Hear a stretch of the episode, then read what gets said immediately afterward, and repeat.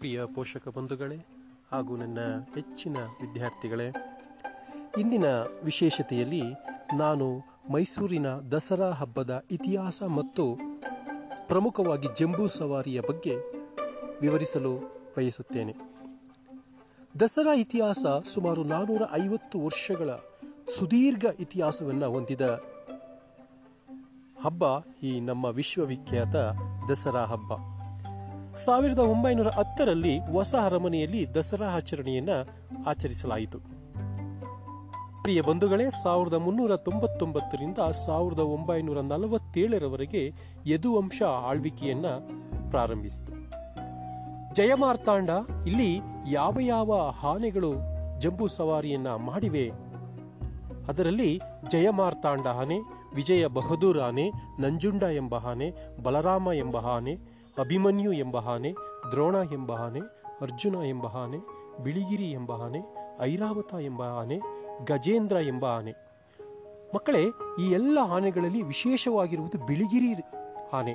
ಇದು ಸುಮಾರು 7,000 kg ಎಷ್ಟು ತೂಕವಿದೆ. ಇದರ ಎತ್ತರ ಎಷ್ಟು ಗೊತ್ತಾ? 10.5 ಅಡಿ ಎತ್ತರ. ಸುಮಾರು 18 ವರ್ಷ ಅಂಬಾರಿ ಹೊತ್ತದ್ದು ದ್ರೋಣ ಎಂಬ ಆನೆ. ಮಕ್ಕಳೇ, 1999ರಿಂದ ಮಕ್ಕಳೇ ಅರ್ಜುನ ಎಂಬ ಅಂಬಾರಿ ಆನೆಯನ್ನು ಹೊತ್ತಿದೆ. ಧಾರ್ಮಿಕ ಆಚರಣೆಗೆ ನವರಾತ್ರಿಗೆ ವಿಶೇಷ ಮಹತ್ವ ನೀಡಿದವರು ವಿಜಯನಗರದ ಅರಸರು. ಅದಾದ ಮೇಲೆ 1610ರಲ್ಲಿ ಮೊದಲ ಬಾರಿಗೆ ಮೈಸೂರಿನಲ್ಲಿ ದಸರಾ ಆಚರಣೆಯನ್ನು ಆರಂಭಿಸಲಾಯಿತು. 10ನೇ ಚಾಮರಾಜ ಒಡೆಯರ್ ಮೊದಲು ಮೈಸೂರಿನಲ್ಲಿ ವಸ್ತು ಪ್ರದರ್ಶನಕ್ಕೆ ಚಾಲನೆ ನೀಡಿದರು. ಬ್ರಿಟಿಷ್ ಕಾಲದಲ್ಲೂ ಕೂಡ ಮೈಸೂರಿನ ದಸರಾ ಆಚರಣೆ ತನ್ನದೇ ಆದಂತಹ ಮಹತ್ವವನ್ನು ಪಡ್ಕೊಂಡಿತ್ತು. ಇದಾದ ಮೇಲೆ ಸುಮಾರು 548 ವರ್ಷ ಇತಿಹಾಸ ಇದೆ ನಮ್ಮ ಮೈಸೂರು ಸಂಸ್ಥಾನಕ್ಕೆ. ಸುಮಾರು 45 ವರ್ಷ ಚಿನ್ನದ ಅಂಬಾರಿಯನ್ನು ಹೊತ್ತ ಆನೆ ಗೊತ್ತಾ ನಿಮಗೆ? ಅದು ಜಯಮಾರ್ತಾಂಡ ಆನೆ. ನೀವು ಮೈಸೂರು ಅರಮನೆಗೆ ಹೋದರೆ ಅಲ್ಲಿ ಒಂದು ದ್ವಾರಕ್ಕೆ ನಮ್ಮ ರಾಜ ಒಡೆಯರ್ಗಳು ಒಂದು ಹೆಸರನ್ನು ಇಟ್ಟಿದ್ದಾರೆ, ಜಯಮಾರ್ತಾಂಡ ದ್ವಾರ ಅಂತ. ನೀವು ನೋಡ್ಬೋದು ಅರಮನೆಯ ಒಳಾಂಗಣದಲ್ಲಿ. ದಿ ಎಲಿಫೆಂಟ್ ಆಫ್ ಬಾಯ್ಸ್ ಚಿತ್ರದಲ್ಲಿ ಐರಾವತ ಎಂಬ ಆನೆ ಅಭಿನಯಿಸಿತ್ತು. ರಾಜಕುಮಾರ್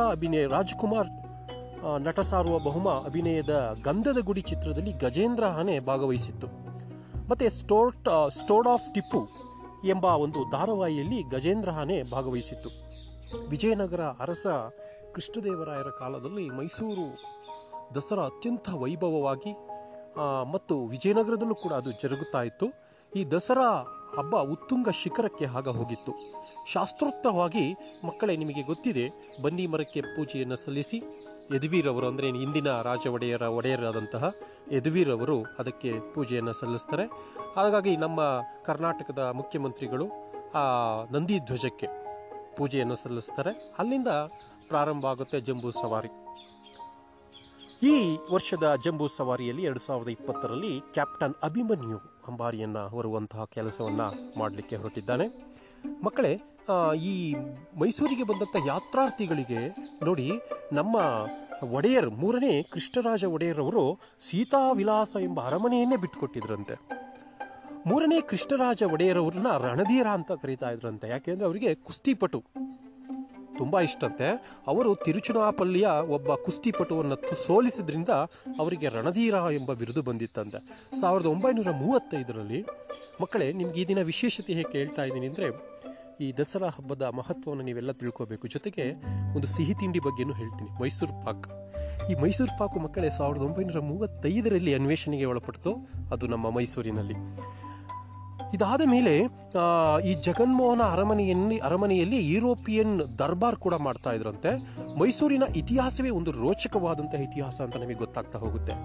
ಕುಸ್ತಿ ಮೈಸೂರಿನ ಅರಸರ ಒಂದು ನೆಚ್ಚಿನ ಕ್ರೀಡೆಯಾಗಿತ್ತು. ನಾನು ಆಗಲೇ ಹೇಳಿದ್ದಲ್ಲ, ತಿರುಚುನಾಪಲ್ಲಿಯ ಪೈಲ್ವಾನನ್ನ ನರಸಿಂಹ ರಾಜ ಒಡೆಯರ್ ಸೋಲಿಸಿ ಅವರಿಗೆ ರಣಧೀರ ಎಂಬ ಬಿರುದು ಬಂದಿತ್ತು. ಮಕ್ಕಳೇ, ಮೈಸೂರು ಪಾಕ್ ಅಂತ ಯಾರು ಹೆಸರಿಟ್ಟವರು? ಹಾಗಾದರೆ ಇದನ್ನು ಹೆಸರಿಟ್ಟವರು ನಾಲ್ವಡಿ ಕೃಷ್ಣರಾಜ ಒಡೆಯರವರು ಹೆಸರಿಟ್ಟರು ಮೈಸೂರು ಪಾಕ್ ಅಂತ. 3ನೇ ಕೃಷ್ಣರಾಜ ಒಡೆಯರ್ ಮತ್ತು ನರಸಿಂಹ ರಾಜ ಒಡೆಯರವರು ಸ್ವತಃ ಕುಸ್ತಿಪಟುವಾಗಿದ್ದರು. ಇದಾದ ಮೇಲೆ ಕಂಠೀರವ ನರಸರಾಜ ಒಡೆಯರು ಕೂಡ ಕುಸ್ತಿಯನ್ನು ತುಂಬ ಇಷ್ಟಪಡ್ತಾ ಇದ್ರು. ಈ ಈ ಮೈಸೂರು ಪಾಕನ್ನ ಮಾಡಿದವನು ಗೊತ್ತಾ? ಅರಮನೆಯ ಒಬ್ಬ ಬಾಣಸಿಗ, ಅವರ ಹೆಸರು ಮಾದಪ್ಪ ಕಾಕಾಸುರ, ಇದನ್ನು ತಯಾರಿಸ್ತಾರೆ. ಯಾಕೆಂದರೆ ಇಷ್ಟು ಮಾಹಿತಿಯನ್ನು ನಾನು ಇವತ್ತು ನಿಮ್ಮಲ್ಲಿ ಹಂಚಿಕೊಂಡಿದ್ದೇನೆ. ಇನ್ನೇನು ಕೆಲವೇ ಕ್ಷಣಗಳಲ್ಲಿ ಜಂಬೂ ಸವಾರಿ ಪ್ರಾರಂಭ ಆಗುತ್ತೆ. ಮುಖ್ಯಮಂತ್ರಿಗಳು ನಂದಿ ಧ್ವಜಕ್ಕೆ ಪೂಜೆಯನ್ನು ಸಲ್ಲಿಸಿದ ನಂತರ ಈ ವರ್ಷದಲ್ಲಿ ಕೇವಲ 300 ಮೀಟರ್ ಮಾತ್ರ ಈ ಜಂಬೂ ಸವಾರಿ ಜರುಗುತ್ತೆ. ಕಾರಣ ಕೋವಿಡ್ ಎಂಬ ಮಹಾಮಾರಿ ಇರೋದ್ರಿಂದ ಎಲ್ಲರೂ ಸಾಮಾಜಿಕ ಅಂತರವನ್ನು ಕಾಯ್ದುಕೊಳ್ಬೇಕಾಗಿದೆ. ಹಾಗಾಗಿ ಜಂಬೂ ಸವಾರಿ ಜಾಸ್ತಿ ಅದರ ಪಯಣ ಇರೋದಿಲ್ಲ, ಕೇವಲ 300 ಮೀಟರ್ ಅದರ ಪಯಣ ಇರುತ್ತೆ. ಈಗಾಗಲೇ ಯದುವೀರವರು ಬನ್ನಿ ಮರಕ್ಕೆ ಪೂಜೆಯನ್ನು ಸಲ್ಲಿಸಿದ್ದಾರೆ. ಇನ್ನು ಕೆಲವೇ ಕ್ಷಣಗಳಲ್ಲಿ ನಾಡಿನ ದೊರೆಗಳಾದಂತಹ ಮುಖ್ಯಮಂತ್ರಿಗಳು ಈ ನಂದಿ ಧ್ವಜಕ್ಕೆ ಪೂಜೆಯನ್ನು ಸಲ್ಲಿಸುವುದರ ಮೂಲಕ ಜಂಬೂ ಸವಾರಿ ವಿದ್ಯುಕ್ತವಾಗಿ ಪ್ರಾರಂಭ ಆಗುತ್ತೆ. ಅಭಿಮನ್ಯುವಿನ ನೇತೃತ್ವದಲ್ಲಿ ಈ ವರ್ಷದಲ್ಲಿ ಭಾಗವಹಿಸುವುದು ಕೇವಲ 6 ಆನೆಗಳು ಮಾತ್ರ. ಮಕ್ಕಳೇ, ಜಂಬೂ ಸವಾರಿ ಬಗ್ಗೆ ತಿಳ್ಕೊಂಡ್ರಿ? ಯಾವ್ಯಾವ ಆನೆಗಳು ಜಂಬೂ ಸವಾರಿಯಲ್ಲಿ ಪಾಲ್ಗೊಳ್ತಾ ಇದ್ವು ಮೊದಲಿನಿಂದ ಅಂತ ತಿಳ್ಕೊಂಡ್ರಿ? ಮೈಸೂರಿಗೆ ಎಷ್ಟು ವರ್ಷ ಇತ್ತು ಇತಿಹಾಸ ಅಂತ ತಿಳ್ಕೊಂಡ್ರಿ? ಮೈಸೂರಿನ ನೆಚ್ಚಿನ ಕ್ರೀಡೆ ಕುಸ್ತಿಪಟು ಬಗ್ಗೆ ತಿಳ್ಕೊಂಡ್ರಿ? ಮೈಸೂರಿನ ರಾಜರು ಯಾವ ರೀತಿ ಆ ಉದಾತ್ತ ಮನೋಭಾವವನ್ನು ಹೊಂದಿದ್ರು, ಪ್ರಯಾಣಿಕರಿಗೋಸ್ಕರ ಜಗನ್ಮೋಹನ ಪ್ಯಾಲೇಸನ್ನೇ ಬಿಟ್ಟುಕೊಟ್ಟಿದ್ದರು. ಇಂತಹ ಅನೇಕ ಉತ್ತಮವಾದ ವಿಚಾರಗಳನ್ನು ನೀವು ಈ ದಸರಾ ಸಂದರ್ಭದಲ್ಲಿ ತಿಳ್ಕೊಂಡಿದ್ದೀರ. ಎಲ್ಲರಿಗೂ ಒಳ್ಳೆಯದಾಗಲಿ. ಜಂಬೂ ಸವಾರಿಯನ್ನು ಕಣ್ತುಂಬ ವೀಕ್ಷಿಸಿ ತಾಯಿ ಚಾಮುಂಡೇಶ್ವರಿ ಎಲ್ಲರಿಗೂ ಸಮಸ್ತ ಜನತೆಗೂ ಒಳ್ಳೆಯದಾಗಲಿ. ಶಮಿ ಶಮತೆ ಶತ್ರುವಿನಾಶಿನಿ, ಅರ್ಜುನಸ್ಯ ಧನುರ್ಧಾರಿ, ರಾಮಸ್ಯ ಪ್ರಿಯದರ್ಶಿನಿ. ಹಾಗಾಗಿ ಆ ಬನ್ನಿ ಮರವನ್ನು ತಾಯಿ ಚಾಮುಂಡೇಶ್ವರಿಯನ್ನು ನೆನೆಯುತ್ತಾ ಜಂಬೂ ಸವಾರಿಯನ್ನು ಕಣ್ತುಂಬಿಕೊಳ್ಳೋಣ. ಎಲ್ಲರಿಗೂ ವಿಜಯವಾಗಲಿ. ಈ ದಶಮಿ ಎಲ್ಲರ ಪಾಲಿಗೆ ವಿಜಯ ದಶಮಿಯಾಗಲಿ ಅಂತ ಹೇಳ್ತಾ ಧನ್ಯವಾದಗಳನ್ನು ಹೇಳ್ತಾ ಇದ್ದೀನಿ. ಶುಭ ದಿನ.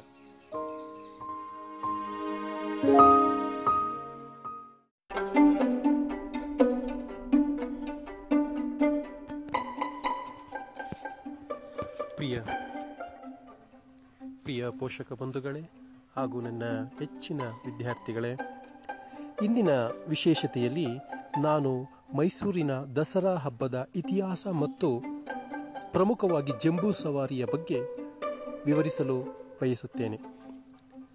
ದಸರಾ ಇತಿಹಾಸ ಸುಮಾರು 450 ವರ್ಷಗಳ ಸುದೀರ್ಘ ಇತಿಹಾಸವನ್ನು ಹೊಂದಿದ ಹಬ್ಬ ಈ ನಮ್ಮ ವಿಶ್ವವಿಖ್ಯಾತ ದಸರಾ ಹಬ್ಬ. 1910ರಲ್ಲಿ ಹೊಸ ಅರಮನೆಯಲ್ಲಿ ದಸರಾ ಆಚರಣೆಯನ್ನು ಆಚರಿಸಲಾಯಿತು. ಪ್ರಿಯ ಬಂಧುಗಳೇ, 1399ರಿಂದ 1947ರವರೆಗೆ ಯದುವಂಶ ಆಳ್ವಿಕೆಯನ್ನು ಪ್ರಾರಂಭಿಸಿತು. ಜಯಮಾರ್ತಾಂಡ ಇಲ್ಲಿ ಯಾವ ಯಾವ ಆನೆಗಳು ಜಂಬೂ ಸವಾರಿಯನ್ನು ಮಾಡಿವೆ, ಅದರಲ್ಲಿ ಜಯಮಾರ್ತಾಂಡ ಆನೆ, ವಿಜಯ ಬಹದ್ದೂರ್ ಆನೆ, ನಂಜುಂಡ ಎಂಬ ಆನೆ, ಬಲರಾಮ ಎಂಬ ಆನೆ, ಅಭಿಮನ್ಯು ಎಂಬ ಆನೆ, ದ್ರೋಣ ಎಂಬ ಆನೆ, ಅರ್ಜುನ ಎಂಬ ಆನೆ, ಬಿಳಿಗಿರಿ ಎಂಬ ಆನೆ, ಐರಾವತ ಎಂಬ ಆನೆ, ಗಜೇಂದ್ರ ಎಂಬ ಆನೆ. ಮಕ್ಕಳೇ, ಈ ಎಲ್ಲ ಆನೆಗಳಲ್ಲಿ ವಿಶೇಷವಾಗಿರುವುದು ಬಿಳಿಗಿರಿ ಆನೆ. ಇದು ಸುಮಾರು 7,000 kg ತೂಕವಿದೆ. ಇದರ ಎತ್ತರ ಎಷ್ಟು ಗೊತ್ತಾ? 10.5 ಅಡಿ ಎತ್ತರ. ಸುಮಾರು 18 ವರ್ಷ ಅಂಬಾರಿ ಹೊತ್ತದ್ದು ದ್ರೋಣ ಎಂಬ ಆನೆ. ಮಕ್ಕಳೇ, 1999ರಿಂದ ಮಕ್ಕಳೇ ಅರ್ಜುನ ಎಂಬ ಅಂಬಾರಿ ಆನೆಯನ್ನು ಹೊತ್ತಿದೆ. ಧಾರ್ಮಿಕ ಆಚರಣೆಗೆ ನವರಾತ್ರಿಗೆ ವಿಶೇಷ ಮಹತ್ವ ನೀಡಿದವರು ವಿಜಯನಗರದ ಅರಸರು. ಅದಾದ ಮೇಲೆ 1610ರಲ್ಲಿ ಮೊದಲ ಬಾರಿಗೆ ಮೈಸೂರಿನಲ್ಲಿ ದಸರಾ ಆಚರಣೆಯನ್ನು ಆರಂಭಿಸಲಾಯಿತು.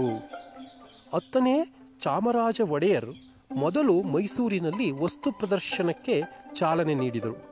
ಬ್ರಿಟಿಷ್ ಕಾಲದಲ್ಲೂ ಕೂಡ ಮೈಸೂರಿನ ದಸರಾ ಆಚರಣೆ ತನ್ನದೇ ಆದಂತಹ ಮಹತ್ವವನ್ನು ಪಡ್ಕೊಂಡಿತ್ತು. ಇದಾದ ಮೇಲೆ ಸುಮಾರು 548 ವರ್ಷ ಇತಿಹಾಸ ಇದೆ ನಮ್ಮ ಮೈಸೂರು ಸಂಸ್ಥಾನಕ್ಕೆ. ಸುಮಾರು 45 ವರ್ಷ ಚಿನ್ನದ ಅಂಬಾರಿಯನ್ನು ಹೊತ್ತ ಆನೆ ಗೊತ್ತಾ ನಿಮಗೆ? ಅದು ಜಯಮಾರ್ತಾಂಡ ಆನೆ. ನೀವು ಮೈಸೂರು ಅರಮನೆಗೆ ಹೋದರೆ ಅಲ್ಲಿ ಒಂದು ದ್ವಾರಕ್ಕೆ ನಮ್ಮ ರಾಜ ಒಡೆಯರ್ಗಳು ಒಂದು ಹೆಸರನ್ನು ಇಟ್ಟಿದ್ದಾರೆ, ಜಯಮಾರ್ತಾಂಡ ದ್ವಾರ ಅಂತ. ನೀವು ನೋಡ್ಬೋದು ಅರಮನೆಯ ಒಳಾಂಗಣದಲ್ಲಿ. ದಿ ಎಲಿಫೆಂಟ್ ಆಫ್ ಬಾಯ್ಸ್ ಚಿತ್ರದಲ್ಲಿ ಐರಾವತ ಎಂಬ ಆನೆ ಅಭಿನಯಿಸಿತ್ತು. ರಾಜಕುಮಾರ್ ನಟ ಸಾರ್ವಭೌಮ ಅಭಿನಯದ ಗಂಧದ ಗುಡಿ ಚಿತ್ರದಲ್ಲಿ ಗಜೇಂದ್ರ ಆನೆ ಭಾಗವಹಿಸಿತ್ತು. ಮತ್ತು ಸ್ಟೋರಿ ಆಫ್ ಟಿಪ್ಪು ಎಂಬ ಒಂದು ಧಾರಾವಾಹಿಯಲ್ಲಿ ಗಜೇಂದ್ರ ಆನೆ ಭಾಗವಹಿಸಿತ್ತು. ವಿಜಯನಗರ ಅರಸ ಕೃಷ್ಣದೇವರಾಯರ ಕಾಲದಲ್ಲಿ ಮೈಸೂರು ದಸರಾ ಅತ್ಯಂತ ವೈಭವವಾಗಿ ಮತ್ತು ವಿಜಯನಗರದಲ್ಲೂ ಕೂಡ ಅದು ಜರುಗುತ್ತಾ ಇತ್ತು. ಈ ದಸರಾ ಹಬ್ಬ ಉತ್ತುಂಗ ಶಿಖರಕ್ಕೆ ಆಗ ಹೋಗಿತ್ತು. ಶಾಸ್ತ್ರೋಕ್ತವಾಗಿ ಮಕ್ಕಳೇ ನಿಮಗೆ ಗೊತ್ತಿದೆ, ಬನ್ನಿ ಮರಕ್ಕೆ ಪೂಜೆಯನ್ನು ಸಲ್ಲಿಸಿ ಯದುವೀರವರು, ಅಂದರೆ ಇಂದಿನ ರಾಜ ಒಡೆಯರ ಒಡೆಯರಾದಂತಹ ಯದುವೀರವರು ಅದಕ್ಕೆ ಪೂಜೆಯನ್ನು ಸಲ್ಲಿಸ್ತಾರೆ. ಹಾಗಾಗಿ ನಮ್ಮ ಕರ್ನಾಟಕದ ಮುಖ್ಯಮಂತ್ರಿಗಳು ಆ ನಂದಿ ಧ್ವಜಕ್ಕೆ ಪೂಜೆಯನ್ನು ಸಲ್ಲಿಸ್ತಾರೆ. ಅಲ್ಲಿಂದ ಪ್ರಾರಂಭ ಆಗುತ್ತೆ ಜಂಬೂ ಸವಾರಿ. ಈ ವರ್ಷದ ಜಂಬೂ ಸವಾರಿಯಲ್ಲಿ 2020ರಲ್ಲಿ ಕ್ಯಾಪ್ಟನ್ ಅಭಿಮನ್ಯು ಅಂಬಾರಿಯನ್ನು ಹೊರುವಂತಹ ಕೆಲಸವನ್ನು ಮಾಡಲಿಕ್ಕೆ ಹೊರಟಿದ್ದಾನೆ. ಮಕ್ಕಳೇ, ಈ ಮೈಸೂರಿಗೆ ಬಂದಂಥ ಯಾತ್ರಾರ್ಥಿಗಳಿಗೆ ನೋಡಿ, ನಮ್ಮ ಒಡೆಯರ್ ಮೂರನೇ ಕೃಷ್ಣರಾಜ ಒಡೆಯರವರು ಸೀತಾವಿಲಾಸ ಎಂಬ ಅರಮನೆಯನ್ನೇ ಬಿಟ್ಟುಕೊಟ್ಟಿದ್ರಂತೆ. ಮೂರನೇ ಕೃಷ್ಣರಾಜ ಒಡೆಯರವ್ರನ್ನ ರಣಧೀರ ಅಂತ ಕರೀತಾ ಇದ್ರಂತೆ. ಯಾಕೆಂದರೆ ಅವರಿಗೆ ಕುಸ್ತಿಪಟು ತುಂಬ ಇಷ್ಟಂತೆ. ಅವರು ತಿರುಚನಾಪಲ್ಲಿಯ ಒಬ್ಬ ಕುಸ್ತಿಪಟುವನ್ನು ಸೋಲಿಸಿದ್ರಿಂದ ಅವರಿಗೆ ರಣಧೀರ ಎಂಬ ಬಿರುದು ಬಂದಿತ್ತಂತೆ 1935ರಲ್ಲಿ. ಮಕ್ಕಳೇ, ನಿಮ್ಗೆ ಈ ದಿನ ವಿಶೇಷತೆ ಹೇಗೆ ಹೇಳ್ತಾ ಇದ್ದೀನಿ ಅಂದರೆ, ಈ ದಸರಾ ಹಬ್ಬದ ಮಹತ್ವವನ್ನು ನೀವೆಲ್ಲ ತಿಳ್ಕೋಬೇಕು. ಜೊತೆಗೆ ಒಂದು ಸಿಹಿ ತಿಂಡಿ ಬಗ್ಗೆನೂ ಹೇಳ್ತೀನಿ, ಮೈಸೂರು ಪಾಕ್. ಈ ಮೈಸೂರು ಪಾಕು ಮಕ್ಕಳೇ 1935ರಲ್ಲಿ ಅನ್ವೇಷಣೆಗೆ ಒಳಪಡ್ತು, ಅದು ನಮ್ಮ ಮೈಸೂರಿನಲ್ಲಿ. ಇದಾದ ಮೇಲೆ ಈ ಜಗನ್ಮೋಹನ ಅರಮನೆಯಲ್ಲಿ ಯುರೋಪಿಯನ್ ದರ್ಬಾರ್ ಕೂಡ ಮಾಡ್ತಾ ಇದ್ರಂತೆ. ಮೈಸೂರಿನ ಇತಿಹಾಸವೇ ಒಂದು ರೋಚಕವಾದಂತಹ ಇತಿಹಾಸ ಅಂತ ನಮಗೆ ಗೊತ್ತಾಗ್ತಾ ಹೋಗುತ್ತೆ. ಕುಸ್ತಿ ಮೈಸೂರಿನ ಅರಸರ ಒಂದು ನೆಚ್ಚಿನ ಕ್ರೀಡೆಯಾಗಿತ್ತು. ನಾನು ಆಗಲೇ ಹೇಳಿದ್ದಲ್ಲ, ತಿರುಚುನಾಪಲ್ಲಿಯ ಪೈಲ್ವಾರನ್ನು ನರಸಿಂಹ ರಾಜ ಒಡೆಯರ್ ಸೋಲಿಸಿ ಅವರಿಗೆ ರಣಧೀರ ಎಂಬ ಬಿರುದು ಬಂದಿತ್ತು. ಮಕ್ಕಳೇ, ಮೈಸೂರು ಪಾಕ್ ಅಂತ ಯಾರು ಹೆಸರಿಟ್ಟವರು? ಹಾಗಾದರೆ ಇದನ್ನು ಹೆಸರಿಟ್ಟವರು ನಾಲ್ವಡಿ ಕೃಷ್ಣರಾಜ ಒಡೆಯರವರು ಹೆಸರಿಟ್ಟರು ಮೈಸೂರು ಪಾಕ್ ಅಂತ. ಮೂರನೇ ಕೃಷ್ಣರಾಜ ಒಡೆಯರ್ ಮತ್ತು ನರಸಿಂಹ ರಾಜ ಒಡೆಯರವರು ಸ್ವತಃ ಕುಸ್ತಿಪಟುವಾಗಿದ್ದರು. ಇದಾದ ಮೇಲೆ ಕಂಠೀರವ ನರಸರಾಜ ಒಡೆಯರು ಕೂಡ ಕುಸ್ತಿಯನ್ನು ತುಂಬ ಇಷ್ಟಪಡ್ತಾ ಇದ್ರು. ಈ ಮೈಸೂರು ಪಾಕನ್ನು ಮಾಡಿದವನು ಗೊತ್ತಾ? ಅರಮನೆಯ ಒಬ್ಬ ಬಾಣಸಿಗ, ಅವರ ಹೆಸರು ಮಾದಪ್ಪ ಕಾಕಾಸುರ, ಇದನ್ನು ತಯಾರಿಸ್ತಾರೆ. ಯಾಕೆಂದರೆ ಇಷ್ಟು ಮಾಹಿತಿಯನ್ನು ನಾನಿವತ್ತು ನಿಮ್ಮಲ್ಲಿ ಹಂಚಿಕೊಂಡಿದ್ದೇನೆ. ಇನ್ನೇನು ಕೆಲವೇ ಕ್ಷಣಗಳಲ್ಲಿ ಜಂಬೂ ಸವಾರಿ ಪ್ರಾರಂಭ ಆಗುತ್ತೆ. ಮುಖ್ಯಮಂತ್ರಿಗಳು ನಂದಿ ಧ್ವಜಕ್ಕೆ ಪೂಜೆಯನ್ನು ಸಲ್ಲಿಸಿದ ನಂತರ ಈ ವರ್ಷದಲ್ಲಿ ಕೇವಲ 300 ಮೀಟರ್ ಮಾತ್ರ ಈ ಜಂಬೂ ಸವಾರಿ ಜರುಗುತ್ತೆ. ಕಾರಣ ಕೋವಿಡ್ ಎಂಬ ಮಹಾಮಾರಿ ಇರೋದ್ರಿಂದ ಎಲ್ಲರೂ ಸಾಮಾಜಿಕ ಅಂತರವನ್ನು ಕಾಯ್ದುಕೊಳ್ಬೇಕಾಗಿದೆ. ಹಾಗಾಗಿ ಜಂಬೂ ಸವಾರಿ ಜಾಸ್ತಿ ಅದರ ಪಯಣ ಇರೋದಿಲ್ಲ, ಕೇವಲ 300 ಮೀಟರ್ ಅದರ ಪಯಣ ಇರುತ್ತೆ. ಈಗಾಗಲೇ ಯದುವೀರವರು ಬನ್ನಿ ಮರಕ್ಕೆ ಪೂಜೆಯನ್ನು ಸಲ್ಲಿಸಿದ್ದಾರೆ. ಇನ್ನು ಕೆಲವೇ ಕ್ಷಣಗಳಲ್ಲಿ ನಾಡಿನ ದೊರೆಗಳಾದಂತಹ ಮುಖ್ಯಮಂತ್ರಿಗಳು ಈ ನಂದಿ ಧ್ವಜಕ್ಕೆ ಪೂಜೆಯನ್ನು ಸಲ್ಲಿಸುವುದರ ಮೂಲಕ ಜಂಬೂ ಸವಾರಿ ವಿದ್ಯುಕ್ತವಾಗಿ ಪ್ರಾರಂಭ ಆಗುತ್ತೆ. ಅಭಿಮನ್ಯುವಿನ ನೇತೃತ್ವದಲ್ಲಿ ಈ ವರ್ಷದಲ್ಲಿ ಭಾಗವಹಿಸುವುದು ಕೇವಲ 6 ಆನೆಗಳು ಮಾತ್ರ.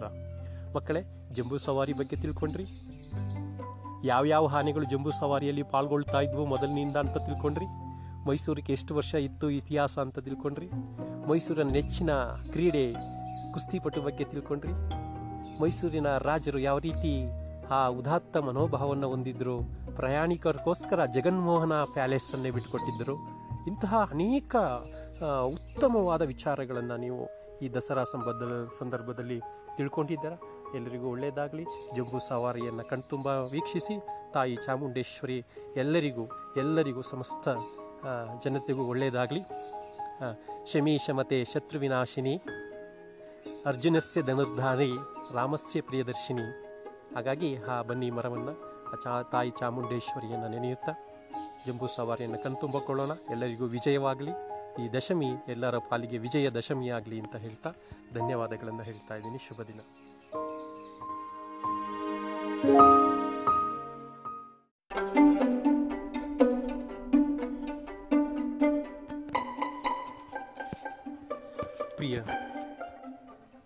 ಪ್ರಿಯ ಪೋಷಕ ಬಂಧುಗಳೇ ಹಾಗೂ ನನ್ನ ಹೆಚ್ಚಿನ ವಿದ್ಯಾರ್ಥಿಗಳೇ, ಇಂದಿನ ವಿಶೇಷತೆಯಲ್ಲಿ ನಾನು ಮೈಸೂರಿನ ದಸರಾ ಹಬ್ಬದ ಇತಿಹಾಸ ಮತ್ತು ಪ್ರಮುಖವಾಗಿ ಜಂಬೂ ಸವಾರಿಯ ಬಗ್ಗೆ ವಿವರಿಸಲು ಬಯಸುತ್ತೇನೆ. ದಸರಾ ಇತಿಹಾಸ ಸುಮಾರು 450 ವರ್ಷಗಳ ಸುದೀರ್ಘ ಇತಿಹಾಸವನ್ನು ಹೊಂದಿದ ಹಬ್ಬ ಈ ನಮ್ಮ ವಿಶ್ವವಿಖ್ಯಾತ ದಸರಾ ಹಬ್ಬ. 1910ರಲ್ಲಿ ಹೊಸ ಅರಮನೆಯಲ್ಲಿ ದಸರಾ ಆಚರಣೆಯನ್ನು ಆಚರಿಸಲಾಯಿತು. ಪ್ರಿಯ ಬಂಧುಗಳೇ, 1399ರಿಂದ 1947ರವರೆಗೆ ಯದುವಂಶ ಆಳ್ವಿಕೆಯನ್ನು ಪ್ರಾರಂಭಿಸಿತು.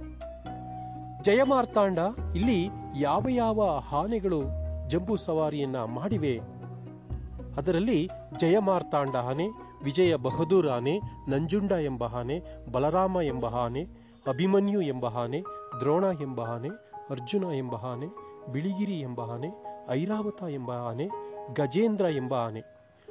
ಮಕ್ಕಳೇ, ಈ ಎಲ್ಲ ಆನೆಗಳಲ್ಲಿ ವಿಶೇಷವಾಗಿರುವುದು ಬಿಳಿಗಿರಿ ಆನೆ. ಇದು ಸುಮಾರು 7,000 kg ಎಷ್ಟು ತೂಕವಿದೆ. ಇದರ ಎತ್ತರ ಎಷ್ಟು ಗೊತ್ತಾ? 10.5 ಅಡಿ ಎತ್ತರ. ಸುಮಾರು 18 ವರ್ಷ ಅಂಬಾರಿ ಹೊತ್ತದ್ದು ದ್ರೋಣ ಎಂಬ ಆನೆ. ಮಕ್ಕಳೇ, 1999 ಮಕ್ಕಳೇ ಅರ್ಜುನ ಎಂಬ ಅಂಬಾರಿ ಆನೆಯನ್ನು ಹೊತ್ತಿದೆ. ಧಾರ್ಮಿಕ ಆಚರಣೆಗೆ, ನವರಾತ್ರಿಗೆ ವಿಶೇಷ ಮಹತ್ವ ನೀಡಿದವರು ವಿಜಯನಗರದ ಅರಸರು. ಅದಾದ ಮೇಲೆ 1610 ಮೊದಲ ಬಾರಿಗೆ ಮೈಸೂರಿನಲ್ಲಿ ದಸರಾ ಆಚರಣೆಯನ್ನು ಆರಂಭಿಸಲಾಯಿತು. 10ನೇ ಚಾಮರಾಜ ಒಡೆಯರ್ ಮೊದಲು ಮೈಸೂರಿನಲ್ಲಿ ವಸ್ತು ಪ್ರದರ್ಶನಕ್ಕೆ ಚಾಲನೆ ನೀಡಿದರು. ಬ್ರಿಟಿಷ್ ಕಾಲದಲ್ಲೂ ಕೂಡ ಮೈಸೂರಿನ ದಸರಾ ಆಚರಣೆ ತನ್ನದೇ ಆದಂತಹ ಮಹತ್ವವನ್ನು ಪಡ್ಕೊಂಡಿತ್ತು. ಇದಾದ ಮೇಲೆ ಸುಮಾರು 548 ವರ್ಷ ಇತಿಹಾಸ ಇದೆ ನಮ್ಮ ಮೈಸೂರು ಸಂಸ್ಥಾನಕ್ಕೆ. ಸುಮಾರು 45 ವರ್ಷ ಚಿನ್ನದ ಅಂಬಾರಿಯನ್ನು ಹೊತ್ತ ಆನೆ ಗೊತ್ತಾ ನಿಮಗೆ? ಅದು ಜಯಮಾರ್ತಾಂಡ ಆನೆ.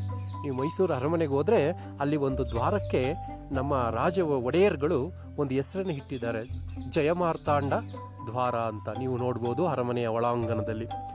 ದಿ ಎಲಿಫೆಂಟ್ ಆಫ್ ಬಾಯ್ಸ್ ಚಿತ್ರದಲ್ಲಿ ಐರಾವತ ಎಂಬ ಆನೆ ಅಭಿನಯಿಸಿತ್ತು. ರಾಜ್ಕುಮಾರ್ ನಟ ಸಾರ್ವಭೌಮ ಅಭಿನಯದ ಗಂಧದ ಗುಡಿ ಚಿತ್ರದಲ್ಲಿ ಗಜೇಂದ್ರ ಆನೆ ಭಾಗವಹಿಸಿತ್ತು. ಮತ್ತು ಸ್ಟೋರಿ ಆಫ್ ಟಿಪ್ಪು ಎಂಬ ಒಂದು ಧಾರಾವಾಹಿಯಲ್ಲಿ ಗಜೇಂದ್ರ ಆನೆ ಭಾಗವಹಿಸಿತ್ತು. ವಿಜಯನಗರ ಅರಸ ಕೃಷ್ಣದೇವರಾಯರ ಕಾಲದಲ್ಲಿ ಮೈಸೂರು ದಸರಾ ಅತ್ಯಂತ ವೈಭವವಾಗಿ ಮತ್ತು ವಿಜಯನಗರದಲ್ಲೂ ಕೂಡ ಅದು ಜರುಗುತ್ತಾ ಇತ್ತು. ಈ ದಸರಾ ಹಬ್ಬ ಉತ್ತುಂಗ ಶಿಖರಕ್ಕೆ ಆಗ ಹೋಗಿತ್ತು. ಶಾಸ್ತ್ರೋಕ್ತವಾಗಿ ಮಕ್ಕಳೇ ನಿಮಗೆ ಗೊತ್ತಿದೆ, ಬನ್ನಿ ಮರಕ್ಕೆ ಪೂಜೆಯನ್ನು ಸಲ್ಲಿಸಿ ಯದುವೀರವರು, ಅಂದರೆ ಇಂದಿನ ರಾಜ ಒಡೆಯರ ಒಡೆಯರಾದಂತಹ ಯದುವೀರವರು ಅದಕ್ಕೆ ಪೂಜೆಯನ್ನು ಸಲ್ಲಿಸ್ತಾರೆ. ಹಾಗಾಗಿ ನಮ್ಮ ಕರ್ನಾಟಕದ ಮುಖ್ಯಮಂತ್ರಿಗಳು ಆ ನಂದಿ ಧ್ವಜಕ್ಕೆ ಪೂಜೆಯನ್ನು ಸಲ್ಲಿಸ್ತಾರೆ. ಅಲ್ಲಿಂದ ಪ್ರಾರಂಭ ಆಗುತ್ತೆ ಜಂಬೂ ಸವಾರಿ. ಈ ವರ್ಷದ ಜಂಬೂ ಸವಾರಿಯಲ್ಲಿ 2020 ಕ್ಯಾಪ್ಟನ್ ಅಭಿಮನ್ಯು ಅಂಬಾರಿಯನ್ನು ಹೊರುವಂತಹ ಕೆಲಸವನ್ನು ಮಾಡಲಿಕ್ಕೆ ಹೊರಟಿದ್ದಾನೆ.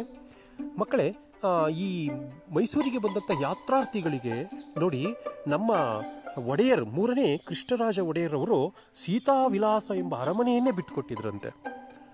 3ನೇ ಕೃಷ್ಣರಾಜ ಒಡೆಯರವ್ರನ್ನ ರಣಧೀರ ಅಂತ ಕರೀತಾ ಇದ್ರಂತೆ. ಯಾಕೆಂದರೆ ಅವರಿಗೆ ಕುಸ್ತಿಪಟು ತುಂಬ ಇಷ್ಟಂತೆ. ಅವರು ತಿರುಚುನಾಪಲ್ಲಿಯ ಒಬ್ಬ ಕುಸ್ತಿಪಟುವನ್ನು ಸೋಲಿಸಿದ್ರಿಂದ ಅವರಿಗೆ ರಣಧೀರ ಎಂಬ ಬಿರುದು ಬಂದಿತ್ತಂತೆ 1935. ಮಕ್ಕಳೇ, ನಿಮ್ಗೆ ಈ ದಿನ ವಿಶೇಷತೆ ಹೇಗೆ ಹೇಳ್ತಾ ಇದ್ದೀನಿ ಅಂದರೆ, ಈ ದಸರಾ ಹಬ್ಬದ ಮಹತ್ವವನ್ನು ನೀವೆಲ್ಲ ತಿಳ್ಕೋಬೇಕು. ಜೊತೆಗೆ ಒಂದು ಸಿಹಿ ತಿಂಡಿ ಬಗ್ಗೆಯೂ ಹೇಳ್ತೀನಿ, ಮೈಸೂರು ಪಾಕ್. ಈ ಮೈಸೂರು ಪಾಕು ಮಕ್ಕಳೇ 1935 ಅನ್ವೇಷಣೆಗೆ ಒಳಪಟ್ಟಿತು, ಅದು ನಮ್ಮ ಮೈಸೂರಿನಲ್ಲಿ. ಇದಾದ ಮೇಲೆ ಈ ಜಗನ್ಮೋಹನ ಅರಮನೆಯಲ್ಲಿ ಯುರೋಪಿಯನ್ ದರ್ಬಾರ್ ಕೂಡ ಮಾಡ್ತಾ ಇದ್ರಂತೆ. ಮೈಸೂರಿನ ಇತಿಹಾಸವೇ ಒಂದು ರೋಚಕವಾದಂತಹ ಇತಿಹಾಸ ಅಂತ ನಮಗೆ ಗೊತ್ತಾಗ್ತಾ ಹೋಗುತ್ತೆ. ಕುಸ್ತಿ ಮೈಸೂರಿನ ಅರಸರ ಒಂದು ನೆಚ್ಚಿನ ಕ್ರೀಡೆಯಾಗಿತ್ತು. ನಾನು ಆಗಲೇ ಹೇಳಿದ್ದಲ್ಲ, ತಿರುಚುನಾಪಲ್ಲಿಯ ಪೈಲ್ವಾರನ್ನು ನರಸಿಂಹ ರಾಜ ಒಡೆಯರ್ ಸೋಲಿಸಿ ಅವರಿಗೆ ರಣಧೀರ ಎಂಬ ಬಿರುದು ಬಂದಿತ್ತು. ಮಕ್ಕಳೇ, ಮೈಸೂರು ಪಾಕ್ ಅಂತ ಯಾರು ಹೆಸರಿಟ್ಟವರು? ಹಾಗಾದರೆ ಇದನ್ನು ಹೆಸರಿಟ್ಟವರು ನಾಲ್ವಡಿ ಕೃಷ್ಣರಾಜ ಒಡೆಯರವರು ಹೆಸರಿಟ್ಟರು ಮೈಸೂರು ಪಾಕ್ ಅಂತ. 3ನೇ ಕೃಷ್ಣರಾಜ ಒಡೆಯರ್ ಮತ್ತು ನರಸಿಂಹ ರಾಜ ಒಡೆಯರವರು ಸ್ವತಃ ಕುಸ್ತಿಪಟುವಾಗಿದ್ದರು. ಇದಾದ ಮೇಲೆ ಕಂಠೀರವ ನರಸರಾಜ ಒಡೆಯರು ಕೂಡ ಕುಸ್ತಿಯನ್ನು ತುಂಬ ಇಷ್ಟಪಡ್ತಾ ಇದ್ರು. ಈ ಮೈಸೂರು ಪಾಕನ್ನು ಮಾಡಿದವನು ಗೊತ್ತಾ? ಅರಮನೆಯ ಒಬ್ಬ ಬಾಣಸಿಗ, ಅವರ ಹೆಸರು ಮಾದಪ್ಪ ಕಾಕಾಸುರ, ಇದನ್ನು ತಯಾರಿಸ್ತಾರೆ. ಯಾಕೆಂದರೆ ಇಷ್ಟು ಮಾಹಿತಿಯನ್ನು ನಾನಿವತ್ತು ನಿಮ್ಮಲ್ಲಿ ಹಂಚಿಕೊಂಡಿದ್ದೇನೆ. ಇನ್ನೇನು ಕೆಲವೇ ಕ್ಷಣಗಳಲ್ಲಿ ಜಂಬೂ ಸವಾರಿ ಪ್ರಾರಂಭ ಆಗುತ್ತೆ. ಮುಖ್ಯಮಂತ್ರಿಗಳು ನಂದಿ ಧ್ವಜಕ್ಕೆ ಪೂಜೆಯನ್ನು ಸಲ್ಲಿಸಿದ ನಂತರ ಈ ವರ್ಷದಲ್ಲಿ ಕೇವಲ 300 ಮೀಟರ್ ಮಾತ್ರ ಈ ಜಂಬೂ ಸವಾರಿ ಜರುಗುತ್ತೆ. ಕಾರಣ ಕೋವಿಡ್ ಎಂಬ ಮಹಾಮಾರಿ ಇರೋದ್ರಿಂದ ಎಲ್ಲರೂ ಸಾಮಾಜಿಕ ಅಂತರವನ್ನು ಕಾಯ್ದುಕೊಳ್ಬೇಕಾಗಿದೆ. ಹಾಗಾಗಿ ಜಂಬೂ ಸವಾರಿ ಜಾಸ್ತಿ ಅದರ ಪಯಣ ಇರೋದಿಲ್ಲ, ಕೇವಲ 300 ಮೀಟರ್ ಅದರ ಪಯಣ ಇರುತ್ತೆ. ಈಗಾಗಲೇ ಯದುವೀರವರು ಬನ್ನಿ ಮರಕ್ಕೆ ಪೂಜೆಯನ್ನು ಸಲ್ಲಿಸಿದ್ದಾರೆ. ಇನ್ನು ಕೆಲವೇ ಕ್ಷಣಗಳಲ್ಲಿ ನಾಡಿನ ದೊರೆಗಳಾದಂತಹ ಮುಖ್ಯಮಂತ್ರಿಗಳು ಈ ನಂದಿ ಧ್ವಜಕ್ಕೆ ಪೂಜೆಯನ್ನು ಸಲ್ಲಿಸುವುದರ ಮೂಲಕ ಜಂಬೂ ಸವಾರಿ ವಿದ್ಯುಕ್ತವಾಗಿ ಪ್ರಾರಂಭ ಆಗುತ್ತೆ ಅಭಿಮನ್ಯುವಿನ ನೇತೃತ್ವದಲ್ಲಿ. ಈ ವರ್ಷದಲ್ಲಿ ಭಾಗವಹಿಸುವುದು ಕೇವಲ 6 ಆನೆಗಳು ಮಾತ್ರ. ಮಕ್ಕಳೇ, ಜಂಬೂ ಸವಾರಿ ಬಗ್ಗೆ ತಿಳ್ಕೊಂಡ್ರಿ? ಯಾವ್ಯಾವ ಆನೆಗಳು ಜಂಬೂ ಸವಾರಿಯಲ್ಲಿ ಪಾಲ್ಗೊಳ್ತಾ ಇದ್ವು ಮೊದಲಿನಿಂದ ಅಂತ ತಿಳ್ಕೊಂಡ್ರಿ? ಮೈಸೂರಿಗೆ ಎಷ್ಟು ವರ್ಷ ಇತ್ತು ಇತಿಹಾಸ ಅಂತ ತಿಳ್ಕೊಂಡ್ರಿ? ಮೈಸೂರಿನ ನೆಚ್ಚಿನ ಕ್ರೀಡೆ ಕುಸ್ತಿಪಟು ಬಗ್ಗೆ ತಿಳ್ಕೊಂಡ್ರಿ? ಮೈಸೂರಿನ ರಾಜರು ಯಾವ ರೀತಿ ಆ ಉದಾತ್ತ ಮನೋಭಾವವನ್ನು ಹೊಂದಿದ್ದರು, ಪ್ರಯಾಣಿಕರಿಗೋಸ್ಕರ ಜಗನ್ಮೋಹನ ಪ್ಯಾಲೇಸನ್ನೇ ಬಿಟ್ಟುಕೊಟ್ಟಿದ್ದರು. ಇಂತಹ ಅನೇಕ ಉತ್ತಮವಾದ ವಿಚಾರಗಳನ್ನು ನೀವು ಈ ದಸರಾ ಸಂದರ್ಭದಲ್ಲಿ ತಿಳ್ಕೊಂಡಿದ್ದೀರಾ. ಎಲ್ಲರಿಗೂ ಒಳ್ಳೆಯದಾಗಲಿ. ಜಂಬೂ ಸವಾರಿಯನ್ನು ಕಣ್ತುಂಬ ವೀಕ್ಷಿಸಿ ತಾಯಿ ಚಾಮುಂಡೇಶ್ವರಿ ಎಲ್ಲರಿಗೂ ಸಮಸ್ತ ಜನತೆಗೂ ಒಳ್ಳೆಯದಾಗಲಿ. ಶಮಿ ಶಮತೆ ಶತ್ರುವಿನಾಶಿನಿ, ಅರ್ಜುನಸ್ಯ ಧನುರ್ಧಾರಿ, ರಾಮಸ್ಯ ಪ್ರಿಯದರ್ಶಿನಿ. ಹಾಗಾಗಿ ಆ ಬನ್ನಿ ಮರವನ್ನು ತಾಯಿ ಚಾಮುಂಡೇಶ್ವರಿಯನ್ನು ನೆನೆಯುತ್ತಾ ಜಂಬೂ ಸವಾರಿಯನ್ನು ಕಣ್ತುಂಬಿಕೊಳ್ಳೋಣ. ಎಲ್ಲರಿಗೂ ವಿಜಯವಾಗಲಿ. ಈ ದಶಮಿ ಎಲ್ಲರ ಪಾಲಿಗೆ ವಿಜಯ ದಶಮಿ ಆಗಲಿ ಅಂತ ಹೇಳ್ತಾ ಧನ್ಯವಾದಗಳನ್ನು ಹೇಳ್ತಾ ಇದ್ದೀನಿ. ಶುಭ ದಿನ.